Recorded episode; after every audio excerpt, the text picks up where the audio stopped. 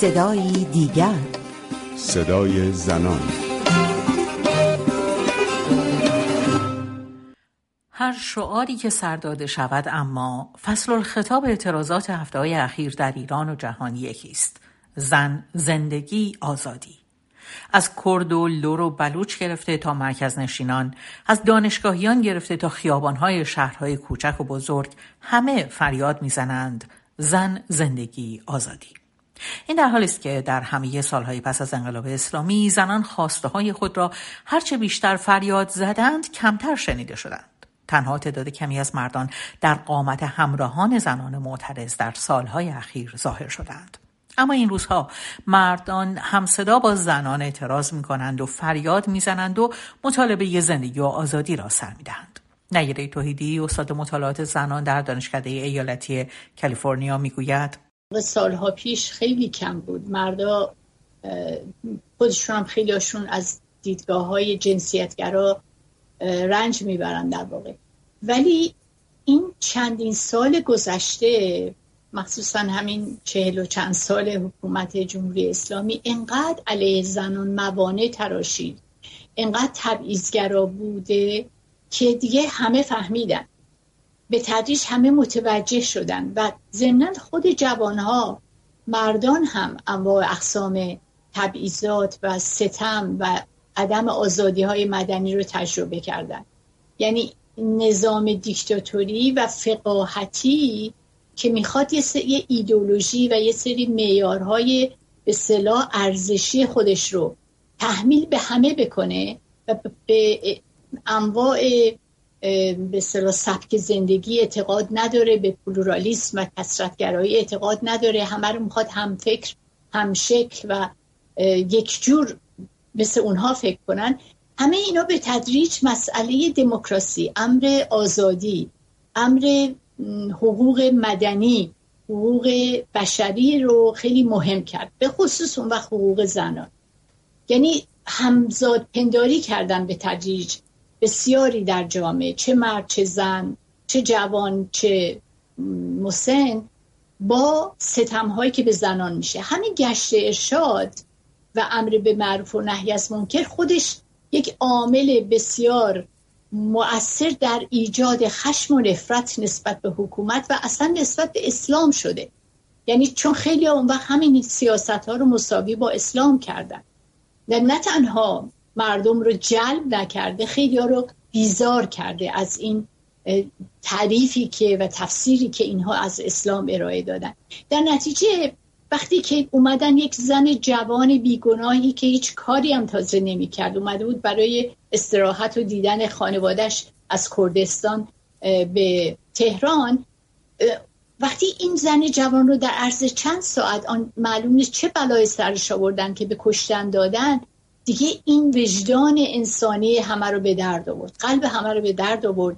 و یک دفعه اون فنر فشرده خشم و سرکوپا جهید و یک جور مثل باروتی که بهش یه جرقه بزنی یک اون در واقع تجربه ستم و تبعیض قومی و اتنیکی همافزایی کرد با تجربه ستم جنسی. و پیوند شعار جدید زن زندگی آزادی شعار زن زندگی آزادی از مراسم تدفین محسا امینی دختر کرد 22 ساله‌ای که در تهران در بازداشت گشت ارشاد جان سپورت آغاز شد و هنوز تنینش در سراسر جهان شنیده می شود. شعاری که به زبانهای مختلف ترجمه شد و پلاکاردهایش روز شنبه در 150 شهر جهان برافراشته شد. زینب پیغمبرزاده پژوهشگر مدرس فعال برابری جنسیت و سکسوالیته در بریتانیا در مورد راز ماندگاری این شعار می‌گوید.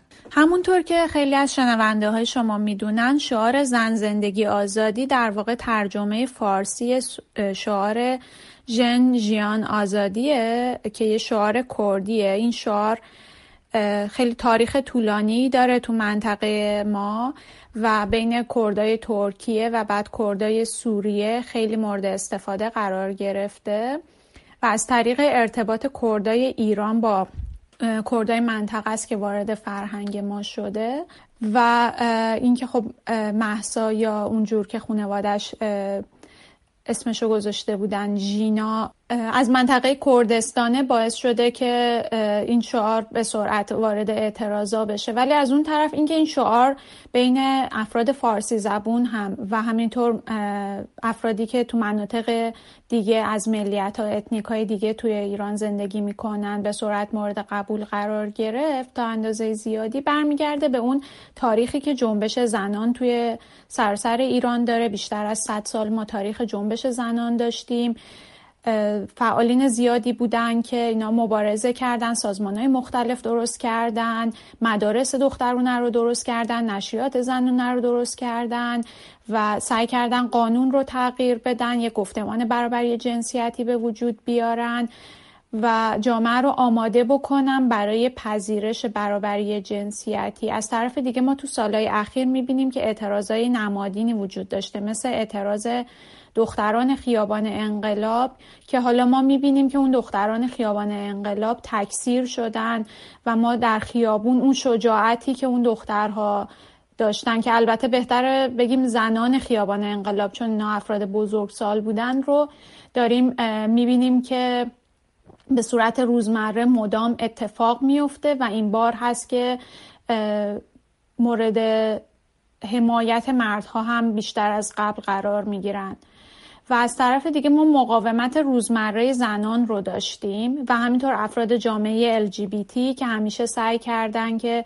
در مورد حق کنترل بدن خودشون بجنگن تو موقعیت های مختلف تو مدارس تو محیط های کار تو خیابون. از همون دهه شست که بحث هجاب اجباری شروع شد و زنها اعتراض کردن تظاهرات کردن. تا همین سالهای اخیر مبارزه‌ای که داشتن با گشت ارشاد و هنجارهای مسلط پوشش رو سعی کردن به چالش بکشن.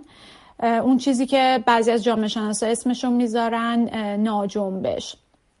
و از اون طرف هم ما می‌بینیم که ارتباطات با منطقه و دنیا خیلی گسترده تر شده به خاطر گستردگی دسترسی به اینترنت ماهواره آشنایی با زبونهای مختلف. اینا باعث شده که نسل جوانتر به صورت مستقیم در معرض سبک زندگی قرار بگیره که تو کشورهای دیگه وجود دارن و این خواست حق کنترل بدن و حق لذت بردن از زندگی روزمره و آزادی های اجتماعی خیلی پررنگتر شده توی جامعه اشاره زینب پیغمبرزاده به ناجنبش اشاره به نظریه است که آصف بیات جامعه شناس شناخته شده ایرانی مطرح کرده است. آصف بیاد در گفتگویی که پیش از این با او داشتم در توضیح ناجنبش گفت که به لحاظ نظری زنان یا فقرای شهری فرصت تشکیل جنبش های اجتماعی به عنوان جنبش های سازمان یافته و دارای گفتمان مخصوص و هدف مشخص را ندارند.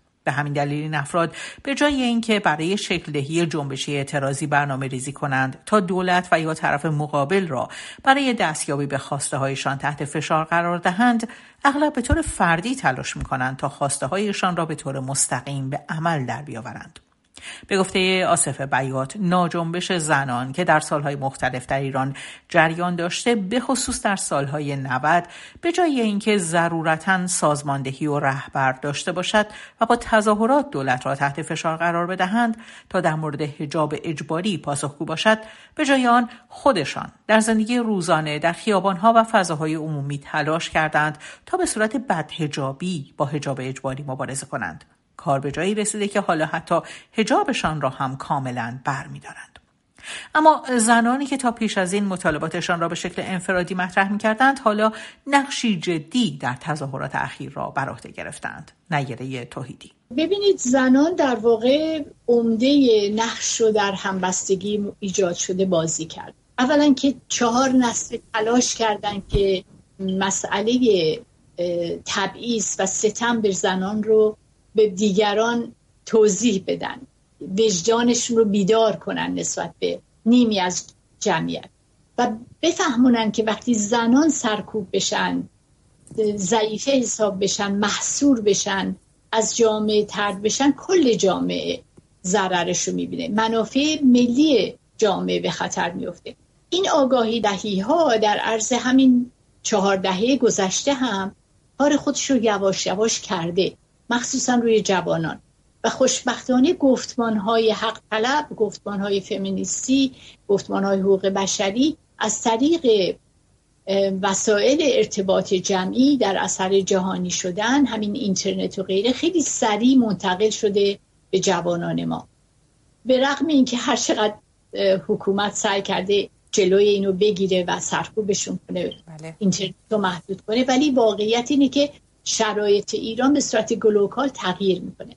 زنان هم در از طریق خانواده به مسابه مادر خواهر همسر دختر دائما در محیط خانه علیه پدر سالاری مبارزه کرد. مبارزه ای که بیشتر عاطفی آگاهیدهی نگوشیشن بسا چونه زدن و بله. دیالوگ بیرون از خانواده در جنبش های دانشجویی زنان هستند در جنبش های کارگری فعالن در جنبش معلمان در اعتراضات خیابانی.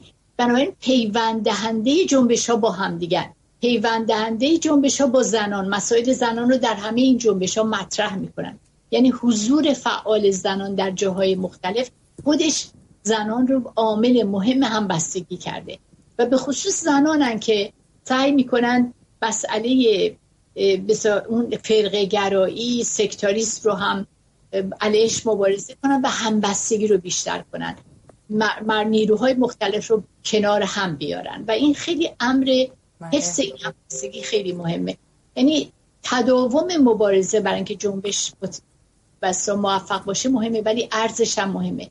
یعنی گسترش اون و آوردن نیروی بیشتر با همبستگی بیشتر.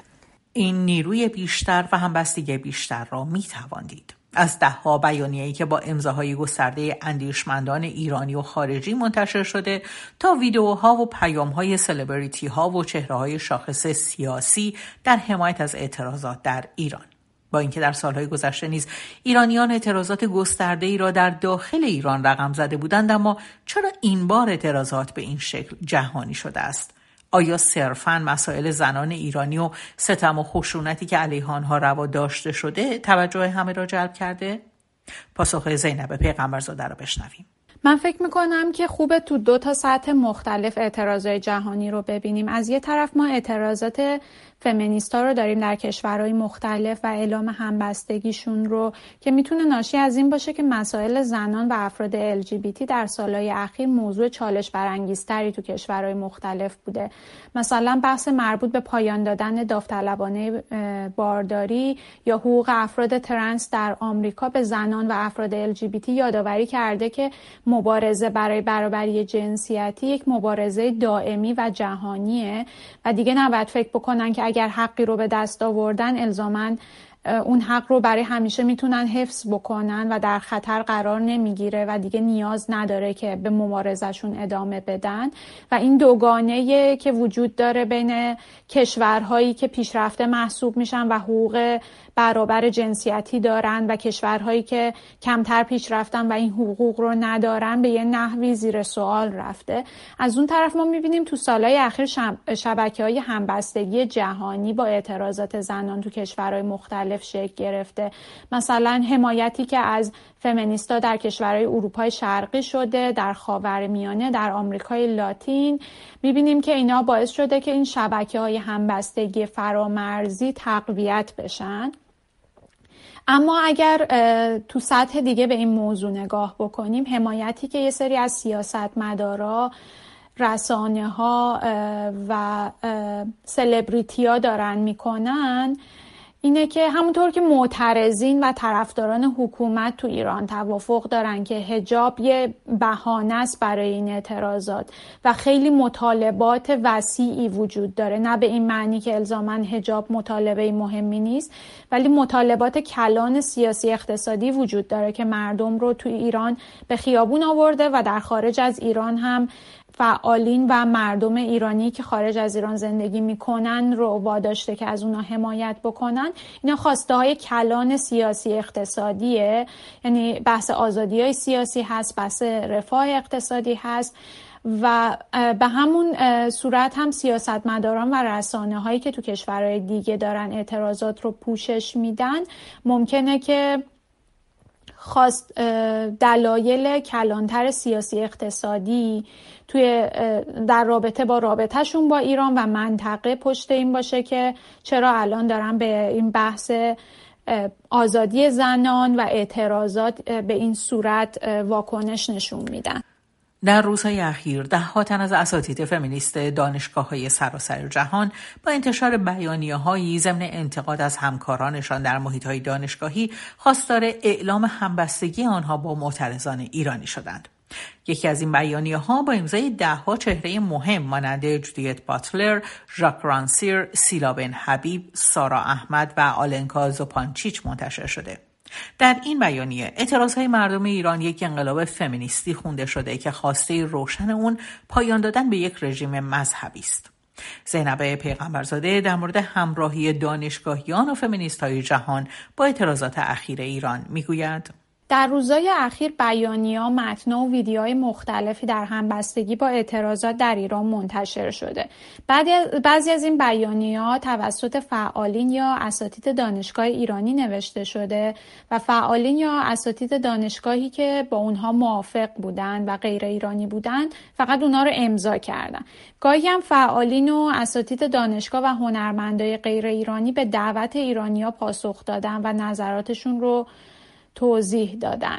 ما می‌بینیم که در گذشته بعضی از فمینیست های غیر ایرانی مخصوصا در کشورهایی که کشورهای غربی یا کشورهای شمال جهانی محسوب میشن نگران این بودن که حمایت از مخالفت با هجاب اجباری منجر به گسترش مسلمان ستیزی و نجات پرستی در این کشورها بشه. به این دلیل که مسلمون ها یک اقلیت تحت ستم توی این کشورها هستند و جریان های راستگرای نجات پرست رو تقویت بکنه.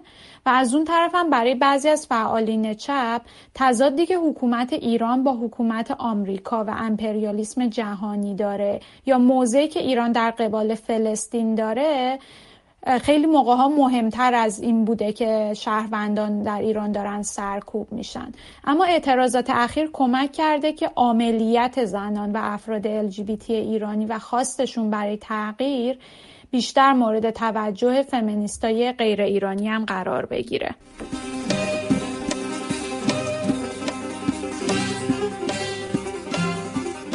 650 همین شماره مجله صدای دیگر رو در حالی به پایان می‌بریم که زنان ایرانی همچنان در ایران و جهان در خیابانها به پا خواستند و حقوقشون رو فریاد می‌زنند.